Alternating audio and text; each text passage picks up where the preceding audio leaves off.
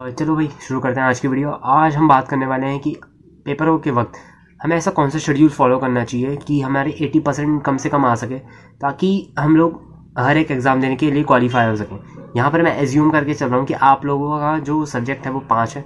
अगर आपके उससे ज़्यादा सब्जेक्ट है तो आप थोड़ा सा इन्हेंस कर सकते हैं या फिर एडजस्टमेंट कर सकते हैं आप अपने हिसाब से। और मैं इसमें अपने थोड़े से जर्नी के बारे में बताऊँगा कि मैंने कैसे दो महीने में एट्टी प्लस स्कोर किया और मैं भी साइंस साइड का बैकग्राउंड से हूँ और ये वीडियो हर एक बच्चे के लिए है। अगर वो कॉमर्स है आर्ट्स है साइंस है तो उससे फ़र्क नहीं पड़ता। आप देखें, क्या पता आपको थोड़ा सा हेल्प मिले इस स्टोरी से और मेरी स्ट्रैटेजी से। तो मैंने दो दो महीने में आप कैसे एटी परसेंट मिनिमम आप अटेंड कर सकते हैं। और मैं कौन?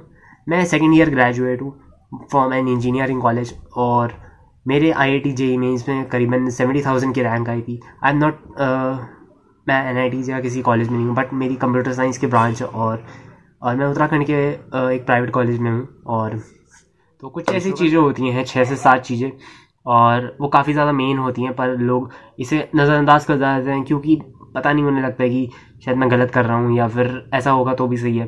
तो यहाँ पर मैं आपको ऐसे ऐसे भी पॉइंट्स बताऊँगा जो आप कंक्लूड करने चाहिए। पहले तो चलो सोने पे आ जाते हैं। आपके सोने का जो टाइमिंग होना चाहिए वो मेरा था वो होना वो होता है रात का दस बजे से बाद आप सुबह पाँच बजे तक सोता रहता था हम। मैं तो इतने बजे सोता था और काफ़ी अच्छा टाइम था। उस वक्त ये होता था, जब हम सुबह उठते थे, मैं सुबह के पाँच बजे उठ के ऑलमोस्ट आठ से नौ बजे तक मैं पढ़ता रहता था, क्योंकि उस समय डिस्ट्रैक्शन बहुत ही ज़्यादा कम होते थे। सुबह मेनली बहुत ज़्यादा कम लोग उठते हैं। और आप ये कहेंगे ना कि रात में जगते हैं। अरे, मेरा तो ये रहता था पाँच बजे सुबह उठो और नौ बजे तक मैं एक रिदम में आ जाता था। और इसका फ़ायदा मुझे ये हुआ जब मैं एग्ज़ाम देने गया था तो वहाँ पर मुझे फिर रिवीजन का बहुत ज़्यादा अच्छे से टाइम मिल गया था और सबसे बड़ी बात बहुत अच्छी से मेरी नींद भी चली गई थी। फिर दूसरा अभी पॉइंट मैंने इसमें कवर कर दिया कि आप सुबह से नौ बजे तक पढ़ते रहो कोई डिस्टर्बेंस नहीं होगी मेरी टाइम टेबल बनाना होगा और कोशिश करो कि बहुत ही ज़्यादा स्ट्रेटेजी वाला टाइम टेबल मत बनाना आपका बहुत ज़्यादा टाइम वेस्ट हो जाएगा। अगर आप स्ट्रेटेजीज के लोगे जो आपका मन करता है स्टार्टिंग में आप वो सब्जेक्ट लेकर उसे आप स्टार्ट करो क्योंकि स्टार्टिंग मेन होती है। अब अगर आपने अभी मैं मान के चल रहा हूँ पहले आपने कुछ भी नहीं पढ़ा है और अभी भी आप 80 प्लस स्कोर कर सकते हो। अब है स्टार्ट करने में सबसे ज़्यादा दिक्कत आएगी। अभी एक सब्जेक्ट उठाओ जो आपको शायद बहुत ही ज़्यादा डिफ़िकल्ट या बहुत ही ज़्यादा कमज़ोर ना हो एक मीडियम लेवल का उठाओ।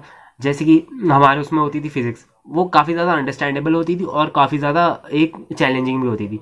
और उसे इंटरेस्ट भी आता था पढ़ने में और सबसे ज़्यादा आसानी थी हम फ्लो स्टेट में बहुत ज़्यादा आसानी से यहाँ पर मैं दूसरा पॉइंट आपको कंक्लूड करना चाहता हूँ कि जब भी आप फ्लो स्टेट में जाएँ तो एक ऐसा एक रिदम मान लीजिए कि अपने मतलब मॉम डैड को ना ये समझा समझा दीजिए कि अभी मैं पढ़ रहा हूँ तो आप मुझे ज़रा डिस्टर्ब ना करें, क्योंकि ना एक बार अगर फ्लो स्टेट टूट जाता ना तो उसे वापस से लाने में लगभग दस से पंद्रह मिनट लग जाते हैं। और दस से पंद्रह मिनट के टाइम अगर आपके आसपास अगर मोबाइल या फिर कोई भी किसी तरह का डिस्ट्रैक्शन होगा तो आप उसे ज़रूर उठाएँगे, क्योंकि ऑब्वियसली यार चार घंटे तुमने पढ़ लिया तो एक सेटिस्फैक्शन जैसी फीलिंग आ जाती है कि हाँ यार मैंने बहुत कर लिया पाँच से दस मिनट।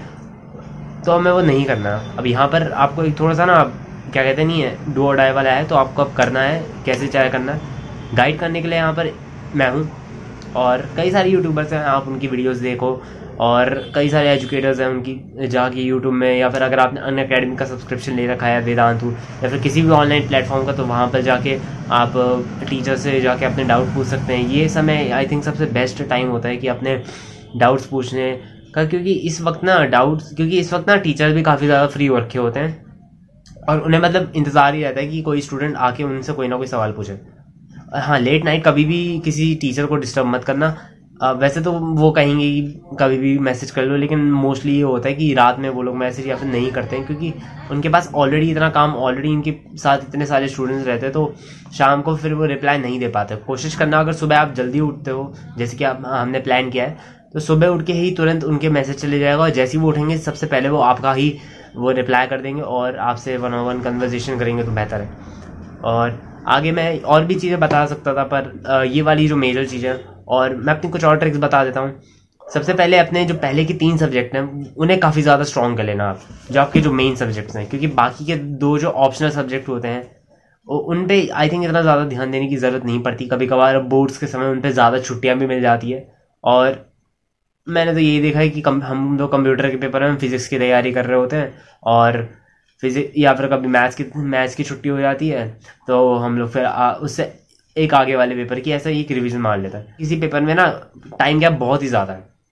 उसमें आप फिर अगले पेपर की जो हार्ड है फॉर एग्ज़ाम्पल फिजिक्स या फिर अकाउंट्स तो आप उनकी प्रैक्टिस करने लग जाइए, क्योंकि वहाँ पर आपका ना रिवीजन टाइम काफ़ी ज़्यादा शॉर्ट हो जाएगा और लास्ट मोमेंट पे बहुत कम टाइम मिलता है रिवीजन के समय तो ऑब्वियसली आप इस टाइम को यूटिलाइज कर सकते हैं। अभी रिगार्ड और भी कुछ जानना हो तो मुझे नीचे कमेंट कर दें और तब तक के लिए मैं चलता हूँ। See have a nice day and good night